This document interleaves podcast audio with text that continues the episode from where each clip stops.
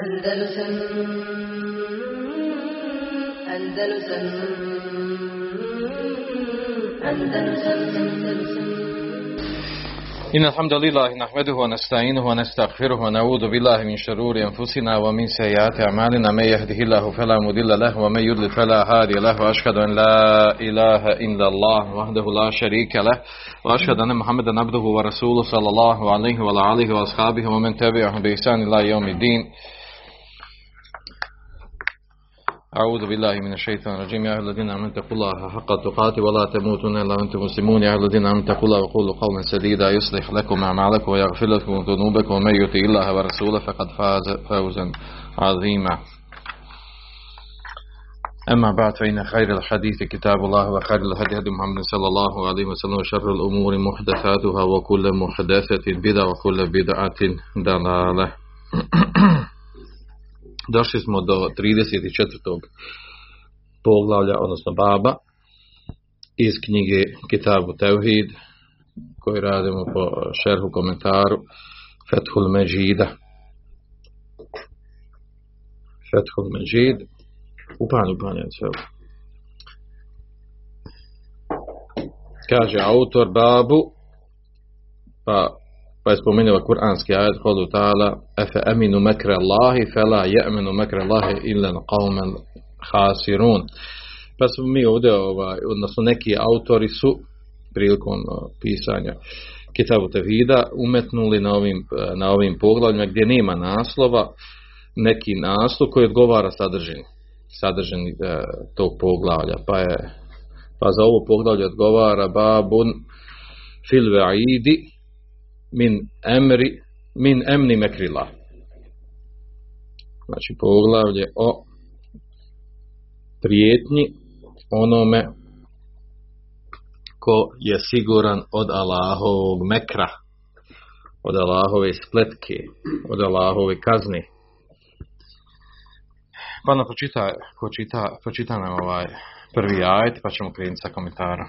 Allah uzvišen kaže أفأمنوا مكر الله فلا يأمن مكر الله إلا القوم الخاسرون Zar oni mogu biti sigurni od Allahove, od Allahove zamke? Allahove zamke se ne boji samo narod kom je propast prethodno. Dobro. Vidimo ovdje ovaj prijevod nije uzet od Besima Korkuta. Besima Korkuta je prijevod ajeta da su oni sigurni od Allahove kazne. A to je u stvari posljedica posljedica ovog Allahovog mekra. Znači, ispravan prijevod bi ajet trebao biti, zar su oni sigurni od Allahove zamke, spletke, smicalce, kako je tu navedeno. A što je posljedica da bude Allahova kazna.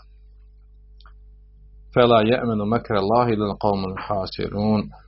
Zaista se, zaista nije, zaista nije siguran ili se ne boji Allahove, Allahove e, zamke ili spletke, osim ili samo oni koji, e, samo onaj narod ili skupina koji, e, koji predstoji propast. Dobro.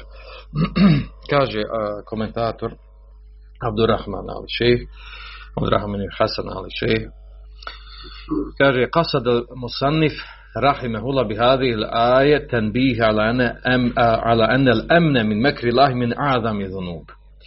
Kaže autor misli na Šeha Muhammed ibn Abdullah pa kaže cilja sa ovim a, ajetom koji stavi u uvod poglavlja upozorenje na upozorenje da je sigurnost e, od Allahovu, Allahove zamke, Allahove e, spletke ili smicalice jedan od najvećih grijeha.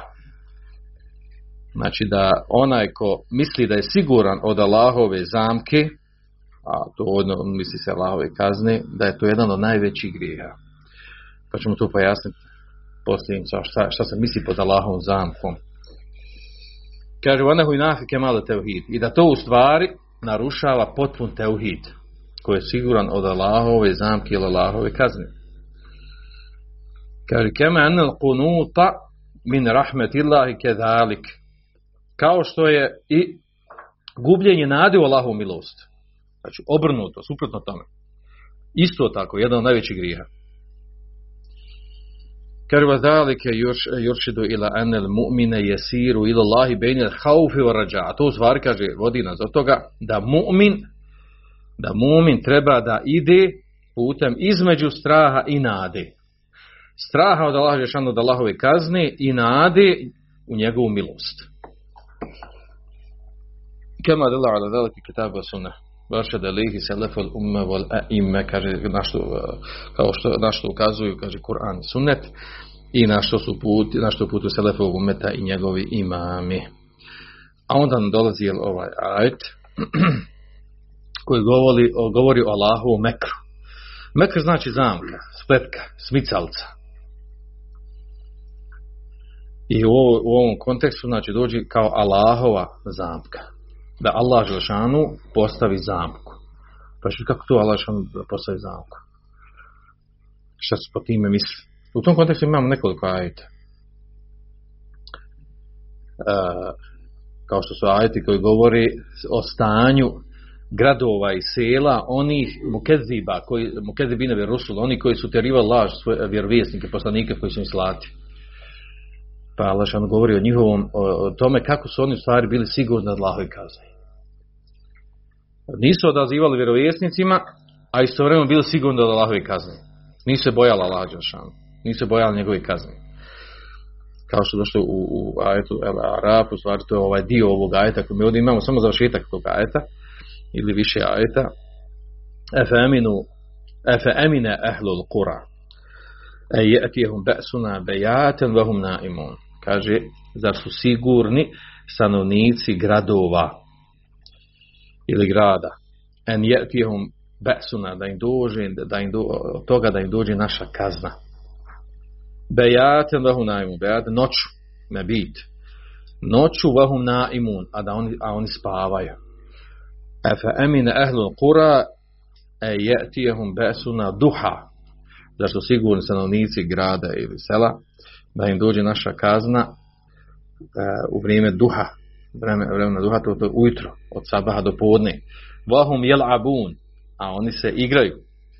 Prepuse se dunjaluku, dunjalučkom životu, uživanju životu. Efe eminu mekra Allah. Zar su oni sigurni od Allahove zamke? Kako ovdje riječ zamke? Fela je eminu mekra Allah ili qavmun khasirun Nisu sigurni od Allahove zamke, osim e, ljudi, skupina, narodi koji, e, koji će propasti, koji su propali, kojima prestoji propast.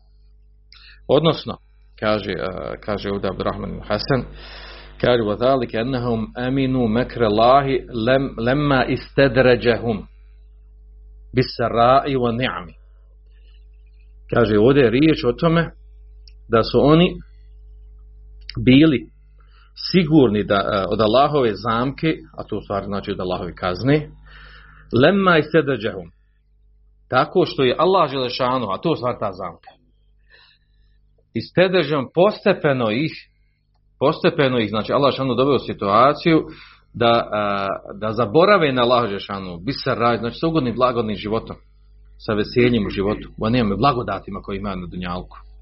Pa zaboravi na Allah šanu i zanegira Allah šanu i ne, odazove se njegovim vjerovjesnicima a to je Allahova zamka festeb'adu en jekune velike mekra pa kaže bilo im jako daleko I nisu razmišljali o tome, nisu, e, nisu dokučili u stvari, nisu vjerovali to moguće da je to od Allaha šana zamka.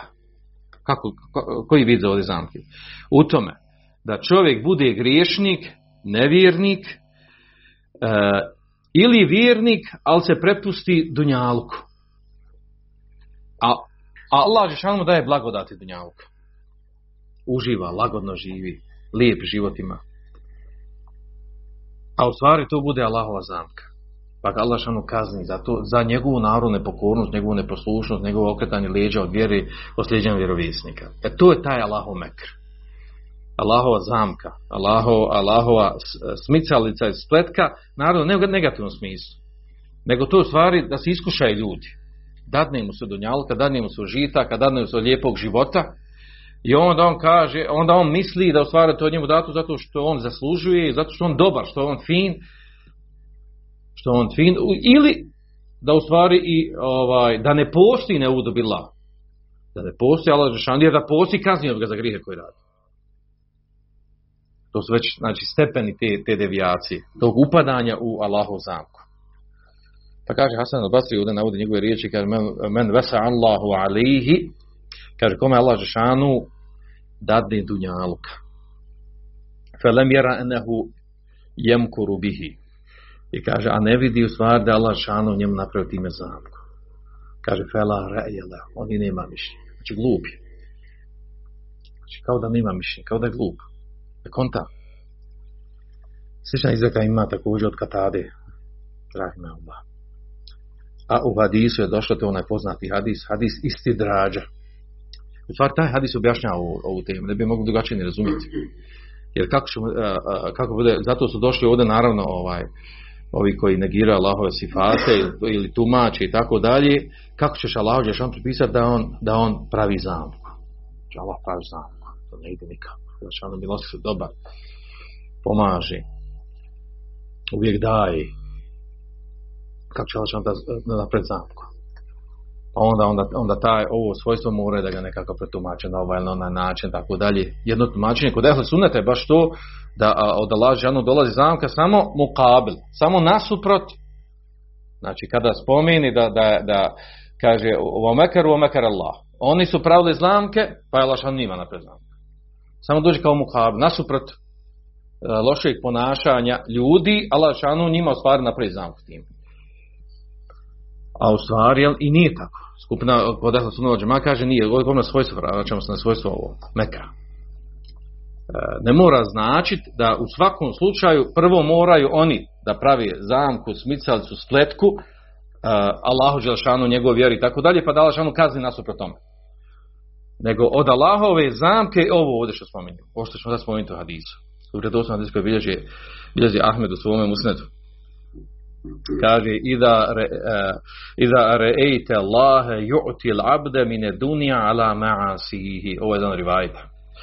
kada vidiš da Allah Žešanu daje rob od dunjaluka daje mu dunjaluk. Ala ma'asihi na njegovim grijesima, sa njegovim grijesima. On griješi Allah Žešanu, nepokor. Allah šan daje dunjaluka. Kaže, ala ma'asihi ma jeđib na njegovom griješenju u onom što je obavezan da radi. Znači, nepokoran. Fa inema huva istidrađ. Kaže, to je u stvari istidrađ. Što znači istidrađ? Istidrađ u stvari znači eh, da ti Allah Žešanu daje uspjeha, daje ti dunjaluka, daje ti uspješan dunjalučki život, a onda osoba pomisli da u stvari e, da Allah šanu njega voli. Jer da ga ne voli, ne bu dao to dunjaluka. Iako je on grišnik, svjestan je da je grišnik, svjestan da je nepokoran, svjestan da ne slijedi ono što je došlo od vjeri. Pa konta, znači to njemu daje Allah zato što ga voli, zato što on dobar čovjek. Iako što je griješi, iako griješi. A u stvari to je isti drađ, znači da ga Allah šanu ga, time ga iskuša u stvari. Znači to je vrsta iskušenja, dadne mu se dunjal, kako, da, da se vidi kako će se ponašati. I ako se on prepusti tome i e, znači uzvrati na pogrešan način prema Allah šanu, naravno Allah šanu ga poslije kazni, kao što su u drugim vratima. Da, u drugim vratima Hadisa. Pa ga Allah šanu kaže, uh, e, ehadehu, kazni ga. A da on to ne čekuje, da nije, da nije uopšte očekivao, pa bude veliko iznaženje za njega. Narodno, nije u svakom slučaju. Mnogi budu kažnjeni, mnogi budu, jel, umru na tome, pa budu kažnjeni na ahiretu naravno zavisi ako umru da li su umrli na kufru ili ili na is, u islamu ali sa velikom sa velikom količinom grijeha i udaljenost od islama. Uglavnom ovaj hadis pojašnjava ovu temu ovdje. I ovo ovaj pojam Allahovog mekra, Allahove kazne. E, kazna dođe kao posljedica. Znači, Allahova zamka, znači to ova zamka. Znači, Allah Žešanu da daje stvorenjima od dunjaloka, od dunjaločkih užitaka, a nasuprot njihovi grijeha koji radi. Nepokornosti prema Allah e, tako da oni se umisli i misli da u stvari jel, s time postanu sigurno da, la, da Allahove kazni nisu svjesni e, da je to, da je to stvar njima zamka znači da je to njima zamka da je to, da je to vid e, spletke za, zbog njihovog lošeg ponašanja da se otkriju stvar time se ono pokaže njihova ličnost tako se vidi ko su i šta su a u stvar na kraju budu oni prevar i budu kažnjeni. I to je značenje u stvari ovog ajeta. Pa onda to pojašnjava uh, Abdurrahman ibn Hasan pojašnjava šta znači, kaže tefsiru mekr. Pojašnjenje mekra, zamke, koje Lašanu pravi. Kaže fi qawli ba'da salaf, kako to pojašnjavaju neki od selefa. Kaže je sedriđuhumullahu bi ni'mi idha asawhu. Allah Žešanuhu i postepeno, znači e, postepeno je Allah Žešanuhu sa nijametima kojim daju, kada mu oni prema njemu griješi, znači postepeno ih uh, prepušta tome. Znači, e, to je taj vid zamke, to znači mekr. Istidrađuhum, istidrađuhum, znači, a, a, stvari da je da se oni, e, deređe znači neki postepenost neka. Znači, postepeno ih Allah Žešanu davanjem nijameta, na, a, oni istovremeno su grešnici, time i dovodi u situaciju da stvari oni postanu sigurni sigurno da Allahove kazne. A u stvari to je zamka ta koja, koja, koja njima dođe. To je stvar taj temekrullah. E, da upadnu u zamku tu. Eh, da budu, ispadnu, eh, ispadnu na kraju, oni, eh, ispade da, u početku ispade da su oni prevarili Allaha. ispadne su prevarili Allaha. Znači imaju dunjalka, lijepo živi, nepokorne laže šanu. I kaže da ja nisam dobar, da nisam fin, ne bi imao toga. Kao što danas čisto razmišljam. I on se smiju vjernicima. gdje onaj kaže slomi se nešto halal, haram. A vidi mene. Imam fino. Sposoba sa lažnom A ovo je šta halal, haram. Pa pazi na ovo, pa zaloga jedan kako pojediš. I smjavaj se na te račun. A u stvari to je to je ovaj sidrač. Znači da se postepeno oni prepuštaju tom osjećaju sigurnosti. Jer u stvari da je sporno to što rade, Allah šanu njih kaznio. Fejumli lehum, na nastavku je definicije. Kaže, fejumli lehum, sume jehuduhum ahve azizin muqtadir. Kaže, pa dadne im vremena, lažešanu. Pusti ih, da se uživaju u tome. Uživaju dunjavku. Imaju, imaju blagodati razurazi od svega. Od porodice, od imetka. Od uživanja. Kaže, sume jehudum. Allah šan onda i kaznu ahde azizi muqtadir. Kaznom ono koji je svemoćan i onaj koji je ponosan i gord, koji je žestoko i kazni. Kaže, hada huwa mana al mekr, wal hadija. Hadija znači obmana. Znači on se obmanje. Tijel se obmanite Allah Đelšanu, iako to neće reći otvrno. Ali tako razmišljaju. A u stvari, jel budu oni obmanuti? Budu oni od onih koji su obmanuti, kao što, kao što Allah kaže za, za, za munafike da se oni ismijavaju jestehziun. I smijavaju se sa muminima sa vjerom sa ona, kako se smijavaju? kao beljak vanštinu su ono mumini a unutrini ne vjeruju i kao on misli on sad nekog vara prevarili se. A onda je kaže Allah Žešanu se ismijava sa njima.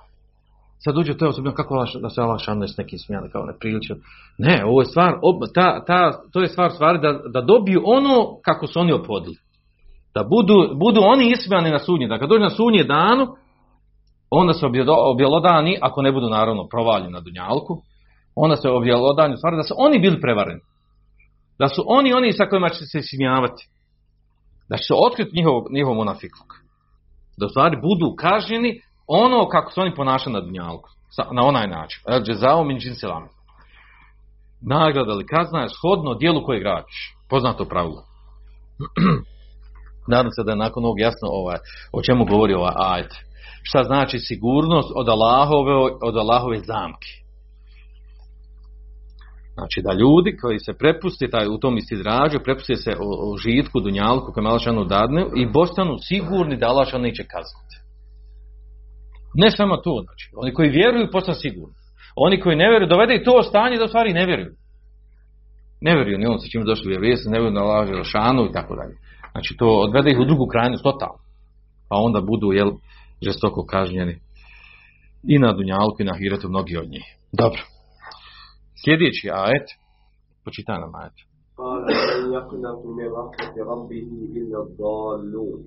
Nadu milost gospodara svoga mogu gubiti samo oni koji su zabludili. Kunut. Uh, kako to izraženo? Na, Nadu milosti smo mogu gubiti samo nadu, milost. Ono, pa ja gubljenje nade. Gubljenje nade, kaže ovdje kunut je, kaže istivadul faraj, wal jesu minhu. Da osoba znači, da joj bude to da daleko da će doći rješenje izlaza. Izgubi nadu, razočarane. Nema nadu, nadu u to da će, da će Allah šanu njemu oprostiti. Da ćemo, da ćemo, da ćemo kroz, znači ovdje kunut u stvari doslovno znači, meni jako bi rahmetillah, ko, ko izgubi nadu u milost svoga gospodara. Znači, nema nadi da će malo će ono oprostiti. Znači, zbog nekih griha, zbog nekih stvari koje je radio, zbog njegovog e, kufra koje osjeća, munafikluka u svojim personu, pa izgubi nadu Allahovu milost. Kaže, Bohu yuqabilu al-amn min mekrillah. A to je kao suprotno sigurnosti od Allahove zamke. Suprotno, znači, ono malo prije što smo pričali da je čovjek siguran, onaj koji, grešnik koji uživa u blagodatima dunjalka kome Allah šanu dao, sigurno Allahove kazne, dođe onaj koji je suprotan njemu, a to je onaj koji izgubi nadu Allahom milost. Kaže, wakilahuma zemb azim. Obe, oba, ova, obe, ove, obje ove vrste ponašanja su veliki grije. I kaže, već smo ranije govorili o tome da je, da je to o, stvari koje su, koje su oprečne potpunom tevhidu. A onda navodi dalje e, komentator Abdurrahman ibn Hasan kaže u ovom ajetu, u ovom drugom ajetu, i on kaže prije njega, je upozorenje. Kaže, koje upozorenje? Da kaže, enahu la je džuz li mene hafe Allahe en jakutel mi rahmetillah. Da nije dozvoljeno onom ko se boji Allaha da gubi nadu u Allahovu milost. Kaže, bel je kunu haifen rađija. Nego treba da bude da se boji Allah Žešanu i da se nada njegove milosti. A vi znate osoba pred smrt, ta su učenjaci govorili o tome, šta, ko, koja od ove dvije stvari treba prevagni u toku života, a koja od ove dvije stvari treba da prevagni pred smrt. Šta treba da bude jače? Šta je bolje da bude jače od ovog druga? Znači, osoba treba se okiti jednim i drugim, i strahom i nadom. Strahom da Allah kazni i nadom njegovu milost. U toku dunjaluka i do smrti. U toku dunjaluka, kažu učenjaci, bolje je da mu prevagne hauf. Da se boji Allahove kazni, jer se bolje onda praktikuje drži vjeri a pred smrt nada u Allahovu milost. Da je to bolje da se, da, da se tome, jer ta na to ukazuju uh, hadis koji govori o stanju pred smrt. Ja hafu dunubehu o jamelu bitati, kaže, boji se, boji se svojih grijeha koji radio, da će biti kažnjen zbog njih. O jamelu bitati i kaže, radi uh, ono u čemu je pokornost njemu, Allahu svana ta'ala. Jeržu rahmetu i nada se njegovoj milosti emen huwa qanitu na na lejli i tako dalje da spominje te ajete. Uglavnom, uh, kaže u nastavku, kaže rađao men masijeti u tati u ururu mine šeitan. Ono, suprotno stanje. Nada uz griješenje. Osoba se nada Allahove milosti, a grešnik. O terkuta i ostavio pokornoć, nepokoran, ne izvršava vađbe vjeri. Kaže, to je gurur mine šeitan. To je obmana od šeitana. A to nas ima jako raširen među ljudima nada se Allahove milosti, ne praktikuje vjeru, znači ne izvršava vađive i radi harame, a onda kaže nada se Allahove milosti. Kaže Allah je milostiv. Ne mogu ja kada je toliko pogriješ koliko mene Allah može prostiti. Koliko je Allahova milost. A u stvari, to, to, je, to nije tačno. Znači, kuranski ajete ovaj, tjeru njega ulaž. Jer u nekoliko kuranske ajete je došlo spojeno da je Allah Žešanu milostiv istovremeno istom ajetu da je milostiv i da žestoko kažnjava. Milost ono koji zaslužuje milost i žestoko kažnjava onaj koji, koji je nepokoran, koji zaslužuje kaznu. Znači, a ne kaže, on je milostiv, znači šta god ti uradiš, nadaj se milost i bit će hajr. To nije tačno. Tako da je to s te strane zamka i obmana. Dobro. Naravno ima drugi ajte koji govori ovdje o gubljenju nade, o Allahovom milost, innehu la jej esu, mir rauhi lahi ila qawmul kafirun kaže zaista. Kaže ne gubi nadu u Allahu milost osim e, ljudi osim narod kafiri. Oni koji su nezahvalni koji koji koji, koji su i kufr koji su e, znači ili na kufru možemo tumačiti nezahvalni ili su u kufr znači da je to osobina stvar kafira. Gubljenje Allahu milost, to osobina ono koje nosi u sebi kufr. Dobro, U nastav sljedeći, pročitam hadis. Znači, u istoj temi.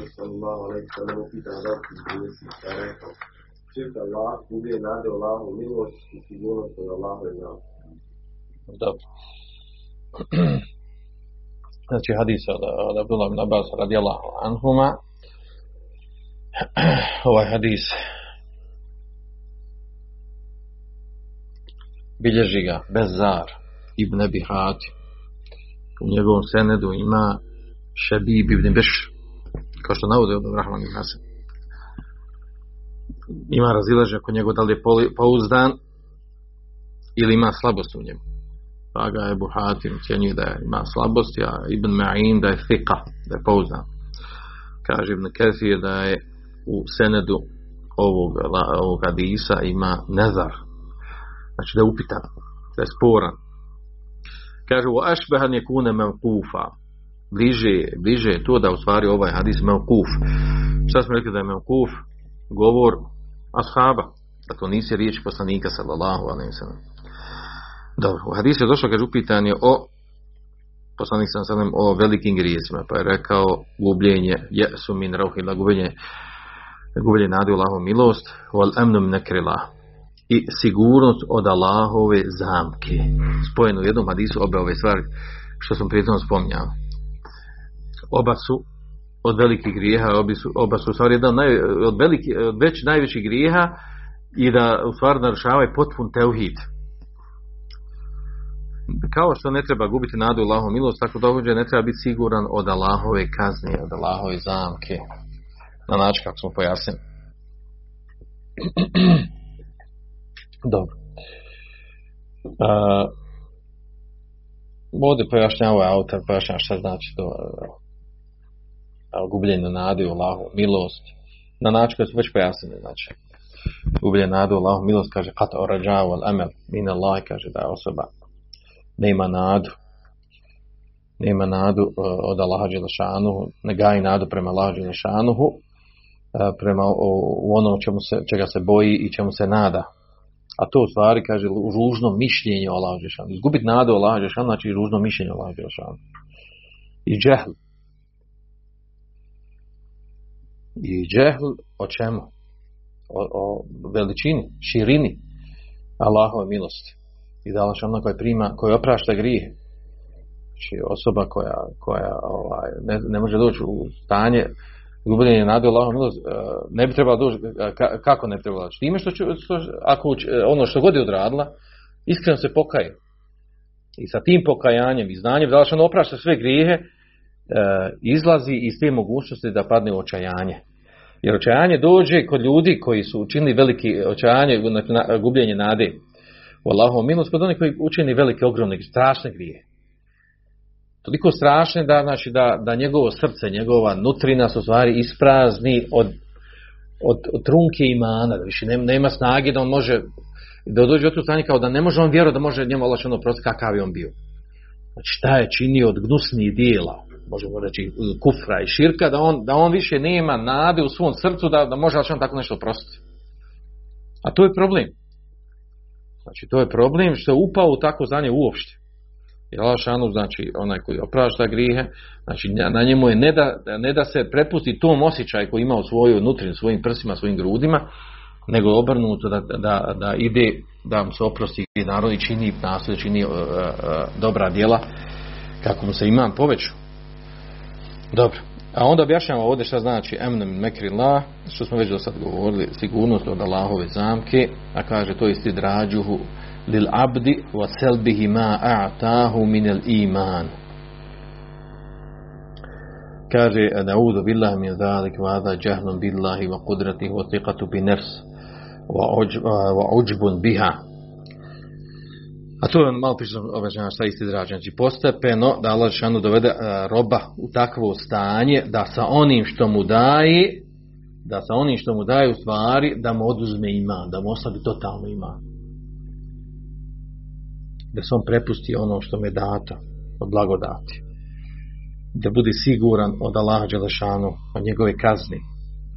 i može znači ekstremno ga odvede čak da negira znači, kao što mnogi oni što do, dođu u stanje kufra kaže jel, da, da, da ima ne uvodu bila Allaha da ima Boga pa kazujem ga šta radi a ima moćan sam radi šta hoću često to stanje dođu često tako stanje dođu ovaj, uh, oni koji su na vlasti koji god nam uživaju nekakve blagodate. i misle da su toliko, toliko moći da mogu raditi šta hoće da u njihovom vlasti su znači i ljudi i metak i sve živo. Radi šta hoće, ponaša se kako hoće. I onda je, zato ovdje kaže, ovdje kaže, to je džehl u Allahu, uh, u Allahu kudret, kaže u astika bi nefs. I ima veliko samopoznanje, u stvari umišljenost, uđb. Toliko su umišljeni da oni misli, znači to je, to je to što posjedu njalko, znači ovo što mi radimo, to je to. Znači toliko se umisli, toliko se dignu. Dobro, uglavnom ovdje znači pojašnjeno, a, znači pojašnjeno da se ovaj, da su to veliki grijez kao što je u tekstu hadisa, svejedno bilo na kuf ili, ili da se riječi poslanika sa lansan značenje tačno. A, naravno, ovaj, ovdje što je spomenuto, znači da je upitano veliki grijesima i poslije će nam doći hadisa od Vlada Mesuda, e, da se da se veliki da se velike grijesi ograniče na dva ili na tri tako dalje to nije znači to je iako došlo nekim hadisima. E, ispravno znači da velike grijeha ima puno. I da vjerojatno sjećate govorili smo na nekim dersovima. Znači šta je definicija velikog grijeha? Da je to uglavnom da su grijesi koji završe E, u kojem je došla u šarijetskim testima došla prijetnja za taj grijeh. Prijetnja da će biti kažnjen džehennemom ili Allahovim preklostvom ili e, e, znači ili džehennemom e, da će biti da će goriti u džehennemu i da ga Allah džanu prokleo ili šerijskom kaznom na dunjaluku ili negiranje imana što neki dodaju od učenjaka e, znači uglavnom da dođe prijetnja za ono djelo koje se radi za sve grijehe u kojem nije, došla slična prijetnja oni ne predstavljaju veliki grijehe. nego mali grijehe, iako su haram dobro to sad ima za sebe, nije nam cilj o tome da govorimo ovaj, e, nego, nego da nastavimo sa komentarom ostalo ostatka hadisa što je došlo. Počitamo ovaj još jedan hadis. Najveći grijeh je širka Allah, sigurnost Allah i zamke i uvije radi Allah i uvijek ga bude.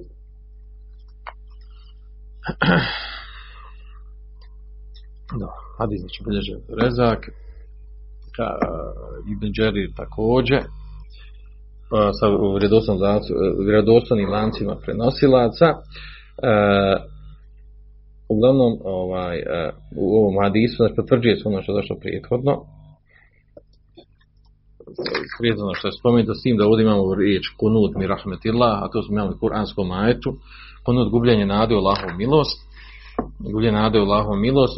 Pa imamo da ovdje prenosi Muhammed ibn Hasan, Abdrahman ibn Hasan, ali še prenosi da od Ebu Saadata da, da je rekao da kunut mi rahmetillah, gubljenje nade u Allahovu milost u stvari znači uve kaže šeddu jes u stvari to gleda sa, sa, na arapskom jeziku da nije isto kunut i jes u svakom našem prevodu je otprilike isto je gubljenje nadu, razočarenje i, e, i gubljenje nadu u Allahom milosti to se već finese jel? što nije ni bitno pročitam još ovaj mesela koje su Koga je sviđa pitanje? Pod jedan tumačenje ajde sure Al-A'ra. pod dva tumačenje se ajeta sure Al-Fijr.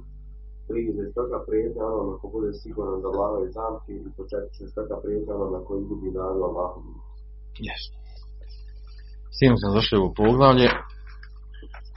Nećemo znati ono, ovo novo poglavlje koje je vizano za sabor, jer će nam uzeti više vremena i trebalo se više zadržati, pa tako da ćemo prekinuti. Ovdje svanak Allahumma wa bihamdika, ashhadu an la ilaha illa anta astaghfiruka wa atubu ilaik. Andalusam Andalusam Andalusam Andalusam